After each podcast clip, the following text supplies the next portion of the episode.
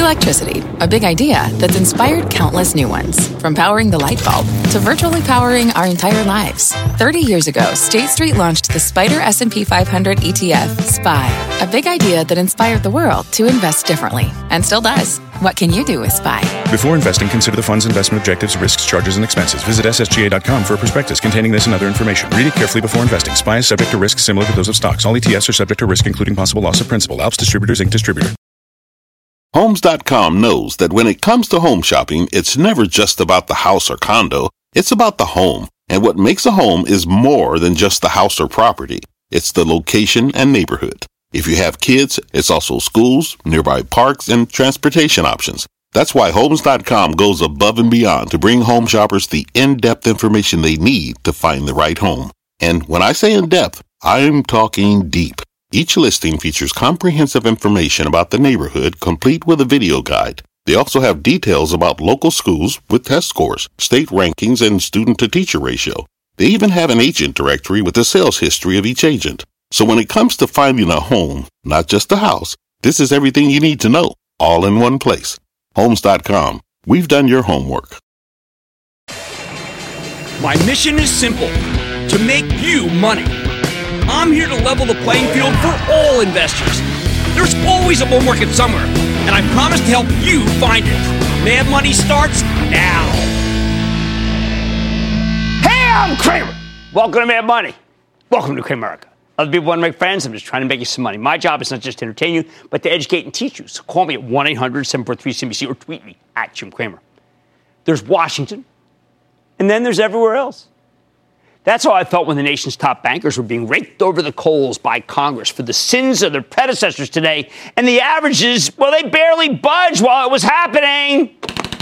Yep, on a day where the market yawned, well, the Dow inching up 7 points, S&P advancing 0.35%, NASDAQ gaining 0.69%, all the major banking CEOs were grilled by the House Financial Services Committee. Jamie Dimon of J.P. Morgan, Brian Moynihan of Bank of America, Michael Corbat of Citigroup, David Solomon of Goldman Sachs, and James Gorman of Morgan Stanley, among others, had to serve as human pinatas for a hostile audience. There was a time when these hearings, well, let's say they would have been more than just great theater. There was a time when America was in crisis, and many of these banks were a huge part of the problem. But come on, it's been over a decade. The time to soul search was when the regulators failed to protect us from rapacious capitalism run amok. Yet we never asked them why. We never hauled in any of the so-called protectors and skewered them like the bankers were skewered today. Oh, and most of these CEOs weren't even running things during the financial crisis, unless you want to talk about how Jamie Dimon saved two gigantic failing banks at the behest of the government, and James Gorman purged his reckless businesses well before he had to. Yet when you listen to these congresspeople, it's like they think the bankers should turn themselves over to federal prison.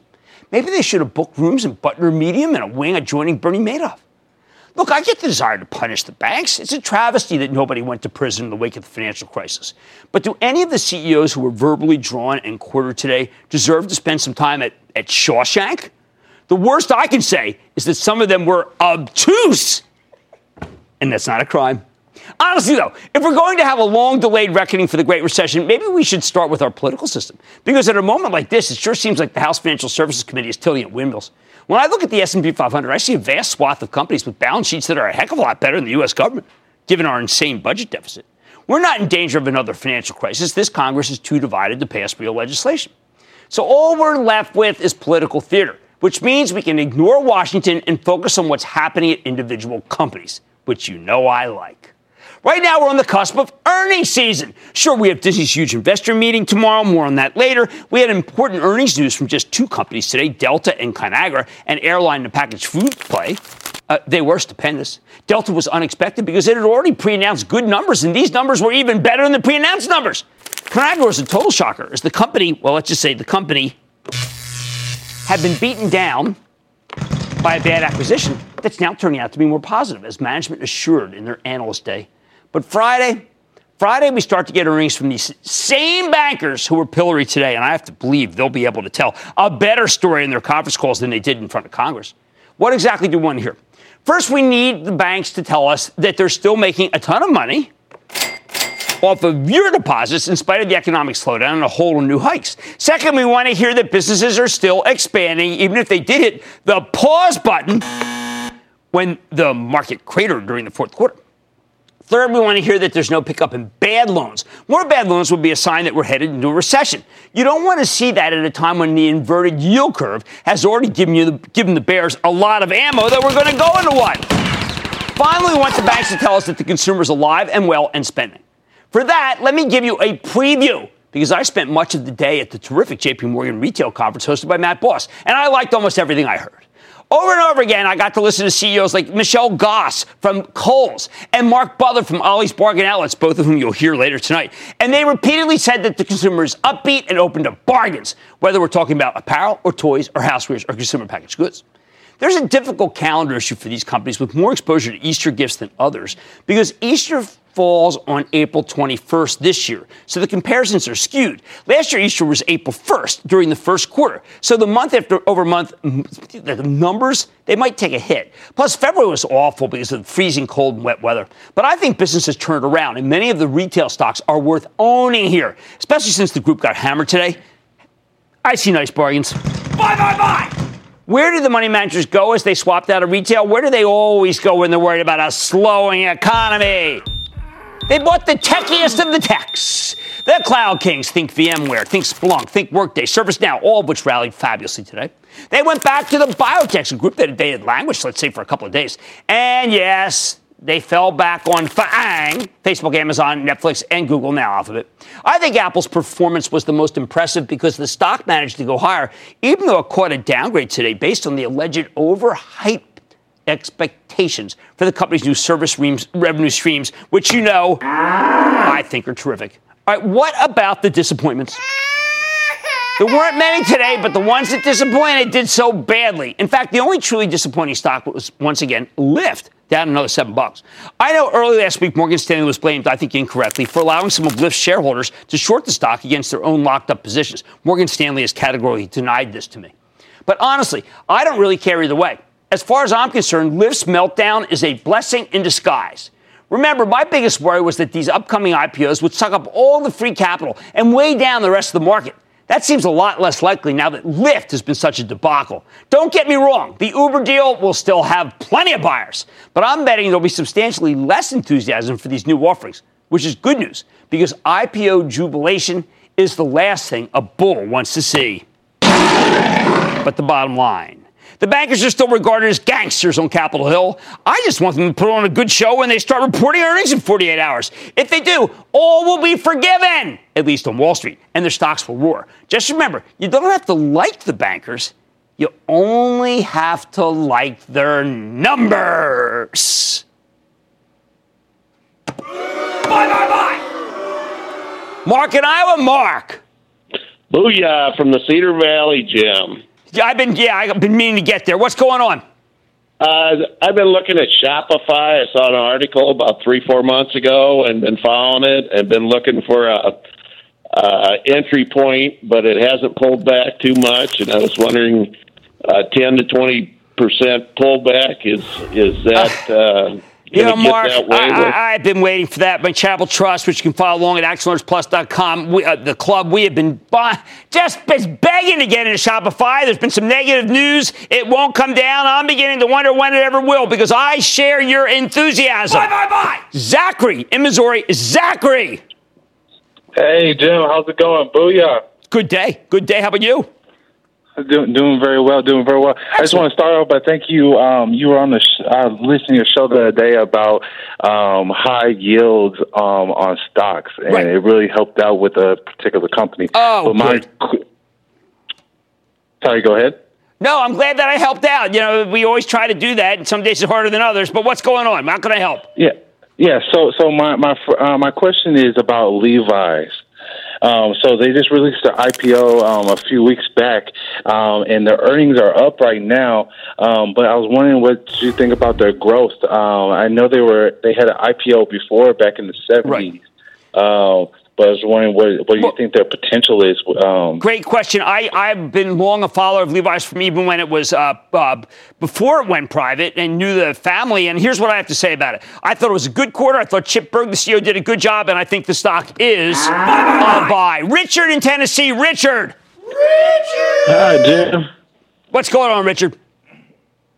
Yes, with Snapchat's recent additions of developer tools, which include app stories, creative kit for websites, and opportunity for developers to monetize their apps with Snap ads, how do you see the market moving short and long term for Snap, and how they worth the investment? Well, Richard, I got to tell you, I think the stock has moved so much. Now, maybe you could argue it shouldn't have been as low as it was, and the quarter was okay. But I think you're going to have to wait for this one to come back down. I cannot recommend it after this double. And you say, Jim, where were you at 6, 7, 8? Well, the answer is I've been negative for a very long time, and maybe I stayed too negative. That's all I can say. All right, you don't have to like the banks, but you're going to have to like their numbers if we're going to have another part of this rally. Oh, man, money tonight. It's a retail operator that successfully adopted to a radically reordered marketplace. But can Kohl's remain the retail poster child? I'm talking with the CEO. Then, think Disney's Avengers premiere date could be a big one for the company? Think again. I'll tell you why the most important day of the year for the Mouse House is tomorrow. And it's a $5 billion retail empire that sells nothing online, but is still beating Amazon. I'm talking to Ollie's CEO about how it happens. So stay with Kramer. Don't miss a second of Mad Money. Follow @JimKramer on Twitter. Have a question? Tweet Kramer. #MadTweets. Send Jim an email to madmoney@cnbc.com or give us a call at 1-800-743-CNBC. Miss something? Head to madmoney.cnbc.com. Fact. Running a business is not getting easier on your wallet. With higher expenses on materials, employees, distribution, and borrowing, everything costs more. Also a fact. Smart businesses are reducing costs and headaches by graduating to NetSuite by Oracle. NetSuite is the #1 cloud financial system, bringing accounting, financial management, inventory, and HR into one platform and one source of truth. With NetSuite, you reduce IT costs because NetSuite lives in the cloud with no hardware required, accessed from anywhere. You can cut the cost of maintaining multiple systems because you've got one unified business management suite. You improve efficiency by bringing all your major business processes into one platform, slashing manual tasks and errors. Over 37,000 companies have already made the move. See how you'll profit with NetSuite, and then you can think of all the ways you could be spending the money you save. Company retreat in Malibu, anyone? By popular demand, NetSuite is offering a one-of-a-kind flexible financing program for a few more weeks. Head to netsuite.com to start saving. When you're hiring, the best way to search for a candidate isn't to search at all. Don't search, match with Indeed. Indeed is your matching and hiring platform with over 350 million global monthly visitors, according to Indeed data, and a matching engine that helps you find quality candidates fast. Use Indeed for scheduling, screening, and messaging to connect with candidates faster. Plus, 93% of employers agree Indeed delivers the highest quality matches compared to other job sites, according to a recent Indeed survey. Leveraging over 140 million qualifications and preferences every day, Indeed's matching engine is constantly learning from your preferences. Join more than 3.5 million businesses worldwide that use Indeed. Listeners of this show will get a $75 sponsored job credit to get your jobs more visibility at Indeed.com/Mad Money. Just go to Indeed.com/Mad Money right now and support this show by saying you heard about Indeed on this podcast. Indeed.com/Mad Money. Terms and conditions apply. Need to hire? You need Indeed.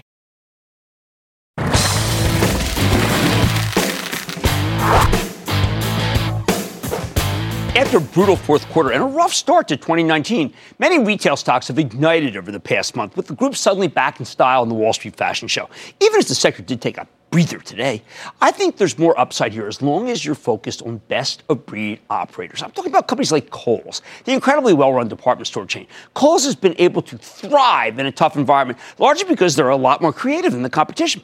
The company has a brilliant partnership with Amazon, where you can return your Amazon orders to Kohl's in person, which is a great way to generate traffic. They've also got plans to shrink some of their stores and lease out the space to gyms like Planet Fitness or supermarkets in order to attract more people to their strip mall locations and also, of course, to fulfill a wellness imperative. And lately, Kohl's has been killing it on the merchandising front, selling tons of products made by Nike, Under Armour, Adidas. This is a part of a larger shift towards selling more big-name brands. For example, this fall, they'll start carrying Nine West. Oh, and the stock's still ridiculously cheap. It sells for 11 times earnings, 3.75% yield to boot. But don't take it from me. Earlier today, we had our first chance to sit down with Michelle Goss, the relatively new CEO of Kohl's, at J.P. Morgan's Retail Roundup Conference in New York. Take a look.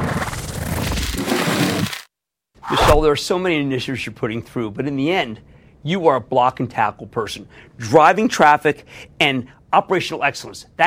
Those are the two things you're looking for.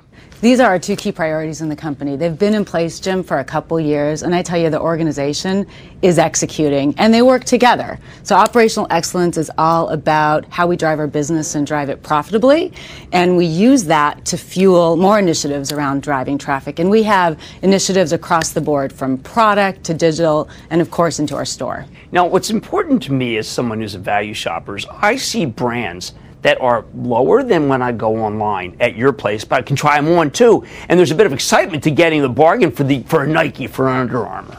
Yes, I mean, people always can appreciate value. They love a great deal, and that goes back to the core roots of the company. I think what sets Kohl's apart is that we have a great diversified portfolio of brands. So everything from those great, iconic value brands, our private brands, to coveted and loved national brands like Levi's and Carter's, and our active brands like Nike and Adidas and Under Armour. At the same time, Kohl's Cash, I've got them. I should get the app, I know. But Kohl's Cash to me means money in the bank. You know, Kohl's Cash, people really think about that as our loyalty program, because they come in, they buy, they get their Kohl's Cash, and then they get to come back in and buy more, treat themselves. And it's a phenomenal program. I mean, every year we issue several $1 billion of Kohl's Cash to our customers, and they happily spend it. I mean, because it's just slightly more than 1,000 store base, so obviously everyone's making out. Yeah, I mean, again, they come in, they get great value, and then they get a little something back for them. I know another initiative that you're very proud of is wellness. We've had Planet Fitness on, a remarkable partnership that no one expected. Yeah, no, active and wellness has become a very important part of our business. Jim, that business has doubled over the course of the last 4 years. It's now 20% of our business. Wow. Across the board, so that's active and athletic apparel, it's footwear, and it's even wellness items, things like Fitbit. And so as we look ahead, it's going to be even more important. We're expanding our space. We have 160 stores where we're growing that space over 25%. We're entering into new categories like golf and outerwear, and we're fostering unique partnerships. So Planet Fitness is a really great example. You know, that's part of what we call our right-sizing initiative. So where, as we look ahead, you know, we're committed to stores. We love our stores. We have 1,160 of them. It's the core of our business. But we think there's opportunity in some cases to make them a little smaller. And so in this case, like Planet Fitness, we're sort of shrinking the store and then bringing in a partner, and in this case, a great concept like Planet Fitness. So we're enabling our customers to work out, and certainly they can buy their gear from us afterwards. We love the fact that you don't have to be chiseled to go to Planet Fitness, and it's got the right price point. I don't want to bury the lead. I know in the conference call, things was going like this, and then boom, right up. When you talked about the partnership with Amazon, it is sacred to me that someone, brick and mortar, has been able to partner with them, and it's on more than just devices. That's right. I mean, I think our partnership and our pilot with Amazon is really interesting. You know, we are selling their product. We just announced that we're going to be expanding into 200 stores and selling their Echo devices and other things. So I think that's really exciting. And then I think the returns initiative is one where we can really leverage each other's strengths. So I think one of the benefits of being in brick and mortar and having an online business is to accommodate easy returns. I think we can all relate to sometimes returning things isn't the most convenient. And as it relates to Kohl's, 80% of America lives within 10 miles of a Kohl's. So with Amazon, we're accepting their returns. It's really easy. You don't have to package it, so it's unpackaged, right. And it's free. And it's free, Jim. Right. So. And I like that you have to go through the racetrack, so to speak, to get there. Do people buy when they go to Amazon? Do you have numbers which show how good a customer is who goes to return something?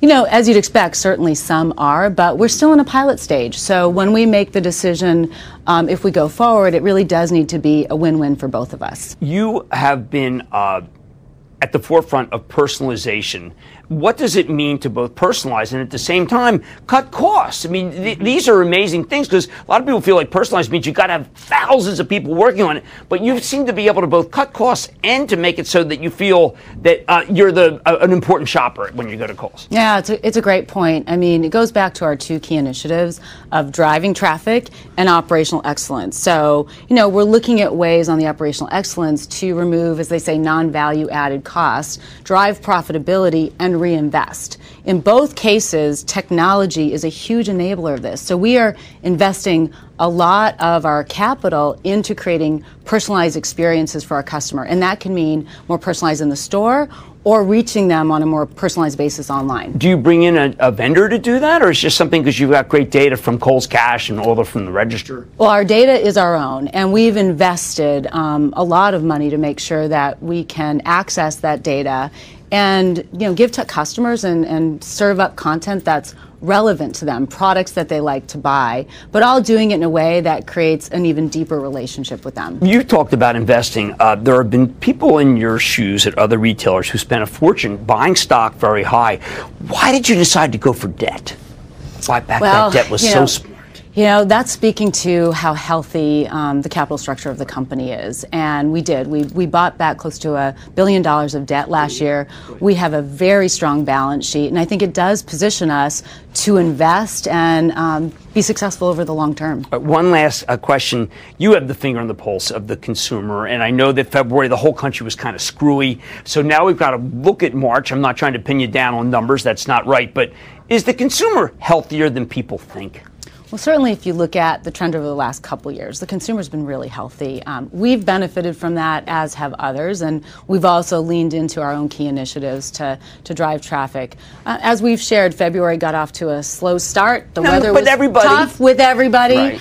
But I'll tell you, as we look ahead to the year, we're optimistic. We've guided our business to be positive again this year, both on the top line and in earnings. And we always stay close to the customer. But I think importantly, Jim, if things were to shift, we stand for value. And that never goes out of style. Doesn't go out of style. Absolutely. Want to thank you. It is just a great pleasure to be able to interview you. That's Michelle Goss. She's the CEO of Kohl's, KSS. Stock is owned by my charitable trust, and I think it goes much higher. Stay with Kramer. The spirit of performance defines Acura, and now it's electric. Introducing the all-electric ZDX, Acura's most powerful SUV yet. While what powers their cars may change, the energy that makes Acura never will. Crafted using the same formula that brought them electrified supercars and multiple IMSA championships, the ZDX has track-tested performance that packs an energy all its own. With a premium Bang & Olufsen sound system and up to 313-mile range on a single charge, and a Type S variant with an estimated 500 horsepower, the ZDX is everything they said electric could never be. It was built with the driver in mind, just like Acura's been doing since the beginning. We could talk all day, but the only way to experience this electric performance is to drive it yourself. Unlock the energy and order yours at Acura.com. Take your business further with the smart and flexible American Express Business Gold Card. It's packed with benefits to help unlock more value from your business purchases. That's the powerful backing of American Express. Learn more at americanexpress.com/businessgoldcard.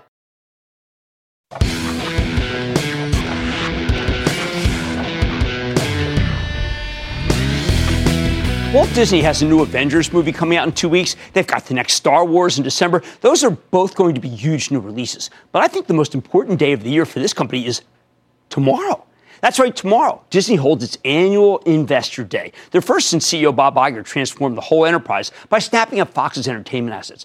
I'm a big believer in the new Disney. I think it's got a terrific story, which is why we own it for my charitable trust, which you can follow along all of our moves before we make them by joining the ActionAlertsPlus.com club. That said, it's taken a long time for Wall Street to warm up to this one. Ever since ESPN, the jewel in the crown of Disney's cable business, started losing subscribers a few years ago, the stock has had trouble gaining traction. No matter what Bob Iger did to juice the rest of the company, and he's done a lot, very few investors could look past the bleeding here. But that finally seems to be changing.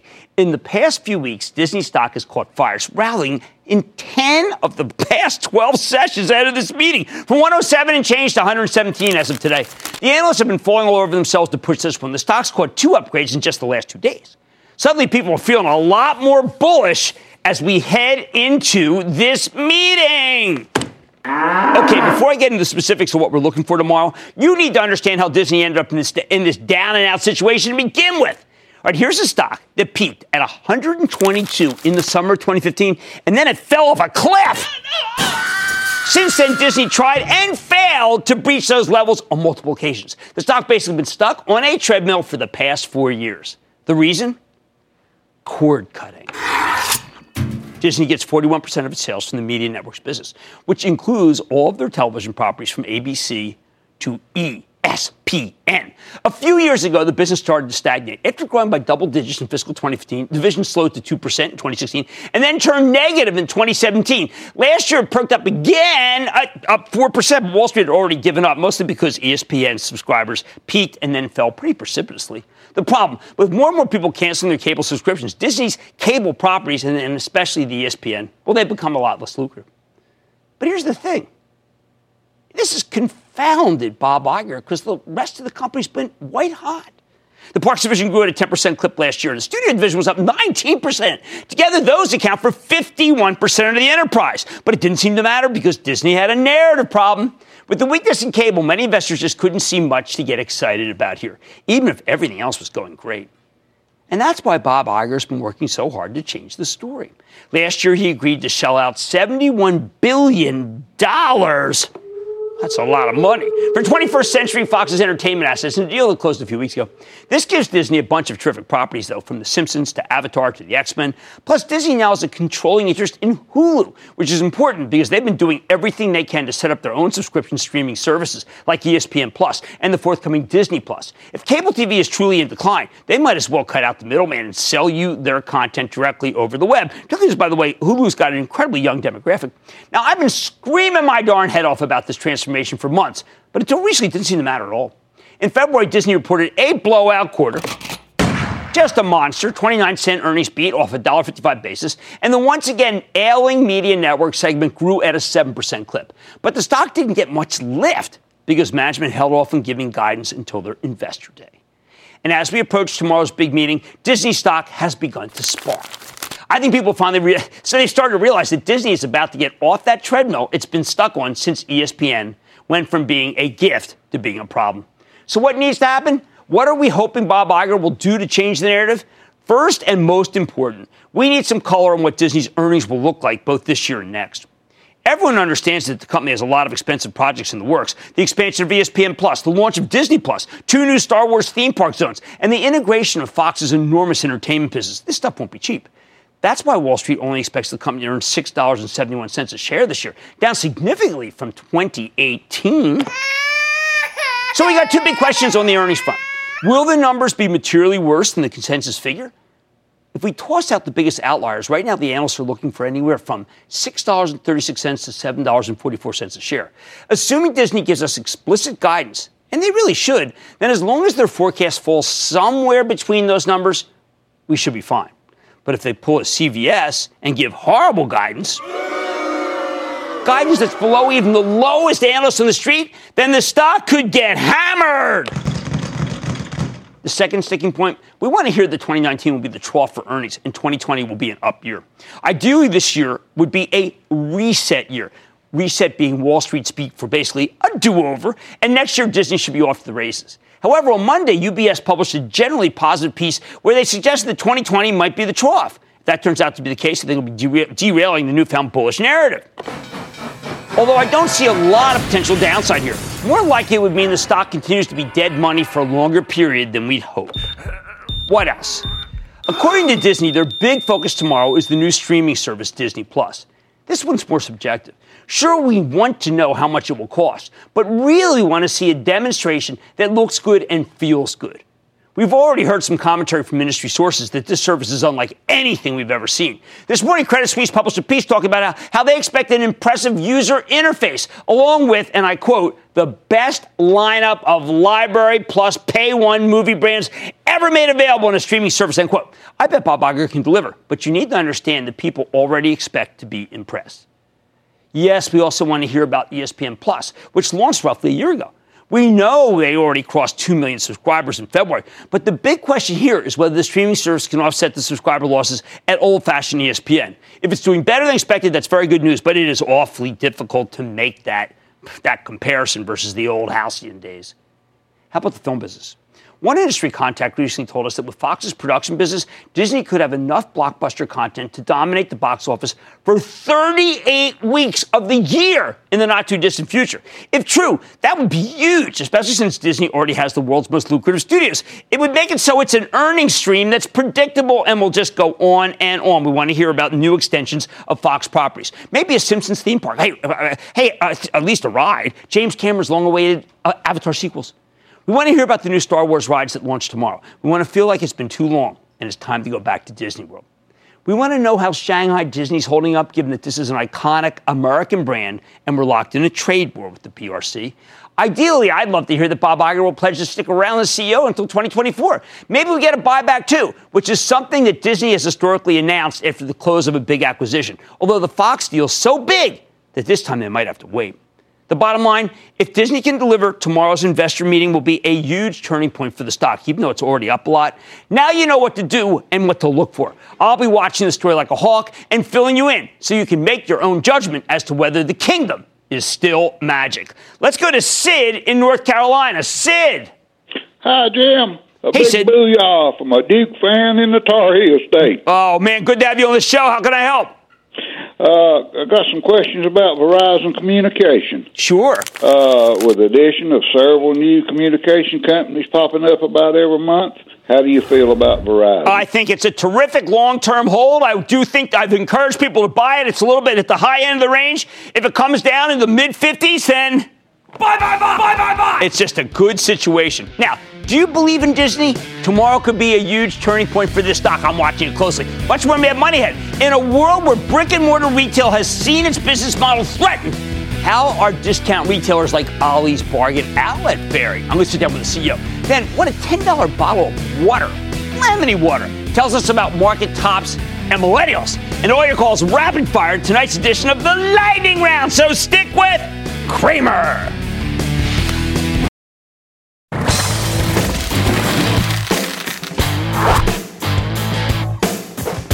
As we head into earnings season, what are we supposed to make of all these stocks that were higher in the wake of seemingly disappointing earnings?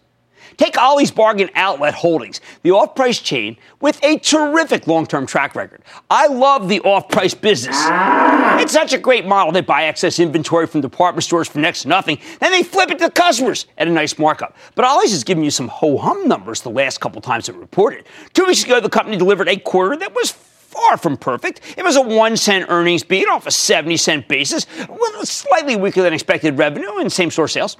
Yet what happens? The stock rallies. It always was at 81 when it reported, and now it's at 90. So what the heck is going on here? Do they think management is simply being conservative in an attempt to underpromise and overdeliver, or UPOD? Or did management actually prep you for these numbers against very hard comparisons? And the truth is, business remains on track and on fire. Bye, bye, bye. Earlier today, we had a chance to check in with Mark Butler, the CEO of Ollie's Bargain Outlet Holdings at the big J.P. Morgan retail roundup. Take a look at this. Mark, there's an army everybody knows. That's the government army. And then there's Ollie's army. What a fantastic thing that you've got going. Yeah, it's a real thrill, Jim. Now over 9 million members strong, still encompasses over 70% of our business. These folks, these are the real hardcore bargainauts. They spend 40% more than non-Ollie's Army members. And we got some really cool things going on. We have an app that we launched late last year. We've got ranks, so everybody comes in as a 1-star. They can become a 2-star or a 3-star. And the whole idea is to try to increase the shopping frequency and to reward our best customers. How do you get to be a 3-star? You got to spend $500 or more in a year. It resets every year. You'll get a 30% off one item with a short fuse on the coupon. It's really exciting. I think it's going to make a difference. Will there be Ollie's Army's hitting the beach in Oklahoma and Massachusetts? There will. Those are going to be our two new states. There'll be 25 states. And today, Jim, we opened 3 stores in Tennessee. That gives us 318 stores. That's exactly 1/3 of what we have announced as the potential of 950 stores, which might be light, but we're exactly 1/3 of the way there. We got a long way to go. I'm really excited. A lot of people have sat next to me and they say, listen, we're going to expand, but it's been at the cost of profitability. That is not your style. Look, I'm not a hired gun. I started this business. This is what I do. We're sticking to exactly what I said when we started this journey on the public market in July of 2015, mid-teen store count growth year over year. I rather open up really good, profitable stores rather than just open up a ton of stores. Human capital is very important. Culture is very important. So we really feel great about the prospects of the business. You don't just say these things. When you talk about human capital and you talk about culture, I actually first heard of you as someone who cared more about the community as a retailer and charity as a retailer. I'm going to ask you to tell about it. That's not your style, but I'm going to make you talk about it. Well, thank you very much. My passion is the Cal Ripken Senior Foundation, which was started by Cal, Billy, and his family. And what we do is try to teach at-risk youth life lessons through baseball and softball themed programs. We're affecting upwards of 1.5 to 1.7 million kids this year throughout the country. This is nationwide. I'm very blessed to be able to be a steward of the Ripken name. I'm the chairman of the foundation. Obviously, I drank the Kool-Aid. This is really making a difference to the youth in America. Thank you for saying that. We just think it's a small part that we can pay back to the people that have been so good to us. There are no retailers other than you that are not threatened by the web or feel like they've got to go do something, a pickup here, a buy, anything, because they want to please Wall Street. Why do you just stick to your knitting? Well, I don't think that anybody can argue with my white space opportunity with the growth. Again, being only 1/3 of the way home, our new store performance, store paybacks in less than 2 years, I'll put that up against most every retailer that there is in America. So we think that we have what turns America on, which is selling a bargain. It never, ever, ever will go out of style. America loves to save money. So we can open up these stores, and when you come in, our shopping experience, it's absolutely unduplicatable online. It just ain't gonna happen. So you come in, you see the goofiness, you see the signs, you see the bargains, and you know what? It's very difficult to come in and just buy one item. You see another bargain, you pick it up, we ring you out, we say thanks, and they come back. Recently had a toy executive on. And the toy executive was not sure where things were in inventory and how cheaply they were being sold. I told him they'll go to Ollie's. Isn't that where you have excelled most recently? Yeah, absolutely. We had an absolutely sensational Q4, over 5% comp store sales, certainly led by our initiative in toys. Jim, we got ahead of it. We predicted the Toys R Us situation in bankruptcy long before they announced or any news. You predicted it. You saw it coming. Well, we saw it coming because we felt what was happening with the manufacturers. Manufacturers were coming and saying they had more and more product. So we bought into it. I knew that the consumer was going to need a place to shop and buy toys. So we said, geez, why not let it be Ollie's? We jumped on it. We got ahead of it. And I think it's important for me to tell you that we have every intention not only to meet what we did in toys last year, which was sensational, but to beat it. And the way we're going to beat it is by increasing our width, by our breadth, not necessarily our depth, and make more toy offerings available to the customer. It was really good. We got that customer. We have every intention of keeping them. Now, there is a great synergy between stores that do poorly and Ollie's. How are you doing with consumer packaged goods? Because, boy, you always have the cheapest for those, the national names. Yeah, many of them, in fact, most of them, I can't even tell you their names. They don't want me to go out and public, but they're ones that we all know. Every one of them and what they want is they want their product to go away quietly. They want us to be able to sell it. We're not allowed to advertise it. The consumer comes in. They can see the product. They see major name brands of deodorants, shampoos, detergents, all of this product. all the manufacturers want, and we're doing very, very well. They just want it to go away quietly, and we're giving major name brands a drastically reduced price. Well, people, the millions love that in the Army. Are the millions optimistic? You've got a good read about what each store does year over year, which you've done incredibly. I like to think that things are better than expected in terms of the consumer, but you tell me you've got the pulse. Yeah, well, certainly, and you know what I tell everybody is to stick with me. 1% to 2% comps. Just stick with me. I don't turn the register off when we hit 2%. Our business has never been better, and our procurement side of the business has never been better. There is we're just locked and loaded. I feel really, really good about where we're at. The American consumer is very strong for Ollie's. Brick and mortar isn't dead. Ollie's is thriving. One last question. When an Ollie's comes into a town, what's it like that first day? Well, it's an absolute zoo. It's packed. You know, we do spend a lot of money in advertising and a lot of money in promotion. Sometimes we bring in some of my buddies who are NASCAR stars or baseball stars to really help create the hype. But the new store and grand opening process is really, really exciting. There's nothing like going to a store and seeing a packed parking lot. Once again, I want to thank you for doing so well for shareholders, but thank you for helping. How many million? Million and a half? How many at risk? 1.5, 1.7 million. Okay, that's going to be your legacy, not just the Army. All right, that's Mark Butler. He's president and CEO of Ollie's Bargain Outlet, maybe the most fun place to go in retail. Thank you, Mark. Thanks, Jim.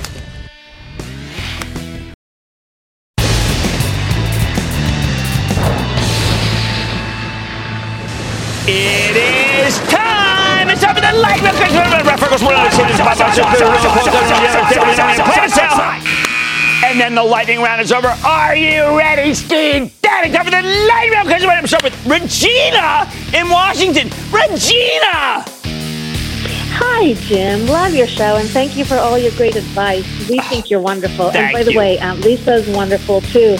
We had the privilege of meeting her during your Veterans Day show. That was one incredible experience being there with you. Thank you for that. You're very kind. That makes me really happy. Thank you.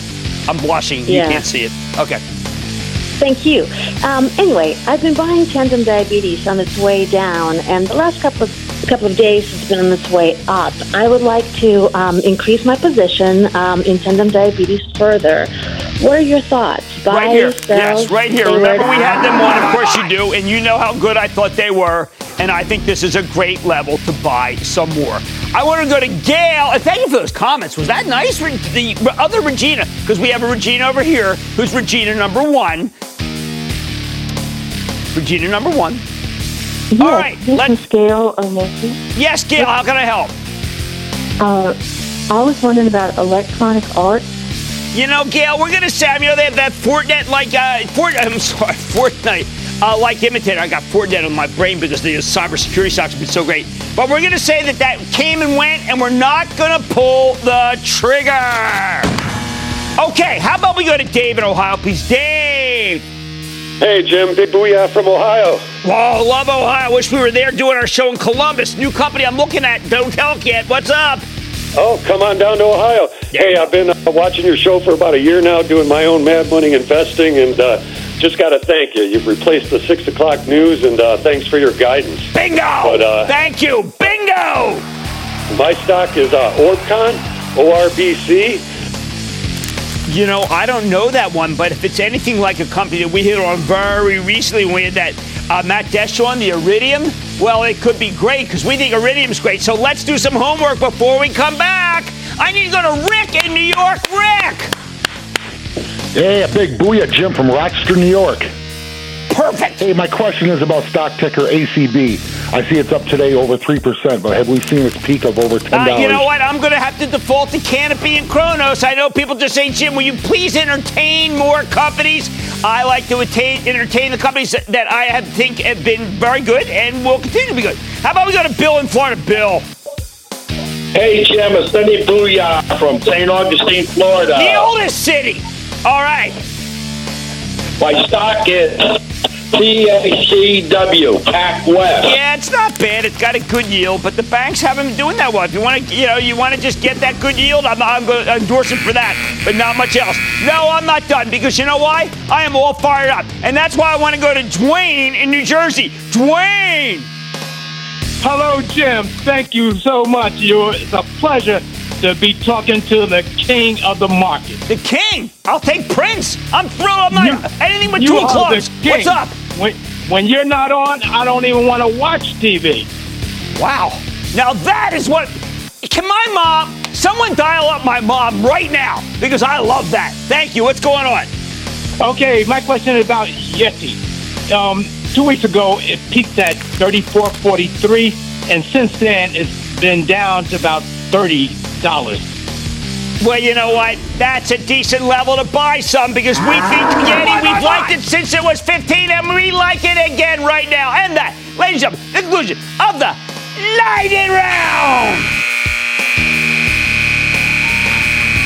The lightning round is sponsored by TD Ameritrade.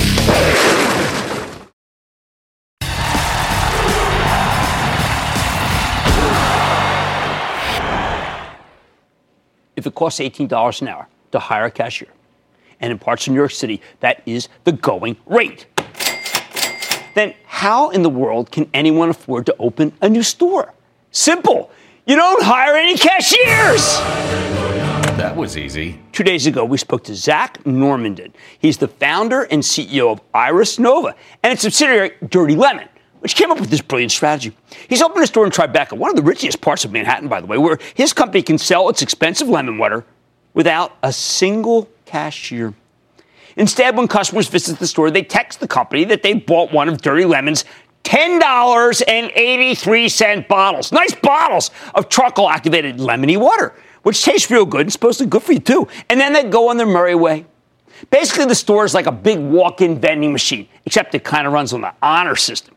Now, when I first heard about this concept, which is funny from all kinds of deep-pocket investors, it seemed like a telltale sign of irrational exuberance. I mean, everything we know about human nature tells us this is a darn crazy idea, right? At one point, I was part owner of an art gallery right in the same neighborhood. And whenever we did our openings, we'd serve free wine. In theory, you come in to look at the paintings of undiscovered artists, and you can browse through the rooms with a plastic cup of Chardonnay. In practice, we had to stop handing out the free wine after the fourth time. We get these long lines all the way up the stairs. Then people will collect their 50 cents worth of crummy wine and leave instantly. So much for the honor system. But here comes Dirty Lemon with a store right now down the block from my old gallery. And they're embracing the honor system for something that's 20 times more expensive. What's crazy is that it's working.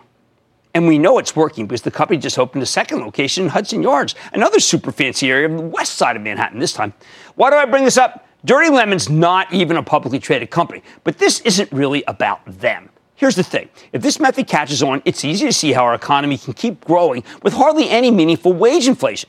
Rather than paying their workers more, companies that used to hire a plenty are now finding ways to hire fewer people. There's another reason this resonates with me. As a small business owner who's lost his wife to dishwashing duties at our second restaurant all too often, I can tell you it's gotten very expensive to open something new.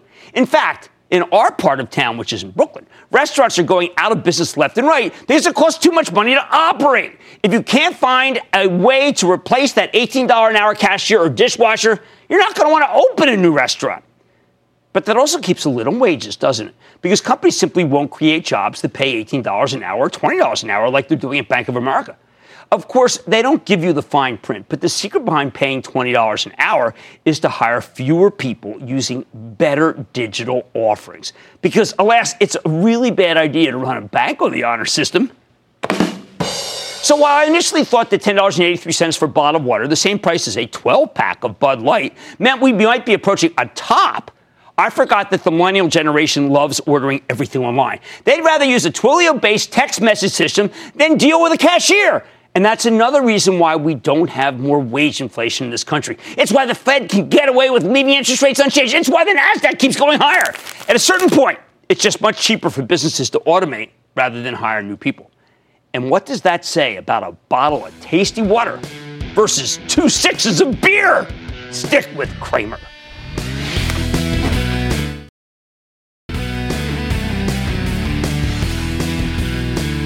All right, now look, you got to stop trading the headlines, okay? The headline for Bed Bath & Beyond looked fabulous. People took it all the way up to 20, but it turned out to be the same old, another not-so-hot quarter. I wonder what the activists will do now. I'd like to say there's always more somewhere. I promise try to find it just for you right here on Mid Money. I'm Jim Cramer, and I will see you tomorrow! This podcast is supported by FedEx. Dear small and medium businesses, no one wants happy customers more than you do. That's why FedEx offers you picture proof of delivery, packageless and paperless returns, as well as weekend home delivery to 98% of the U.S. on Saturday and 50% on Sunday. See the FedEx service guide for delivery information. FedEx Ground service is also faster to more locations than UPS Ground. See what FedEx can do for your business. Absolutely, positively FedEx.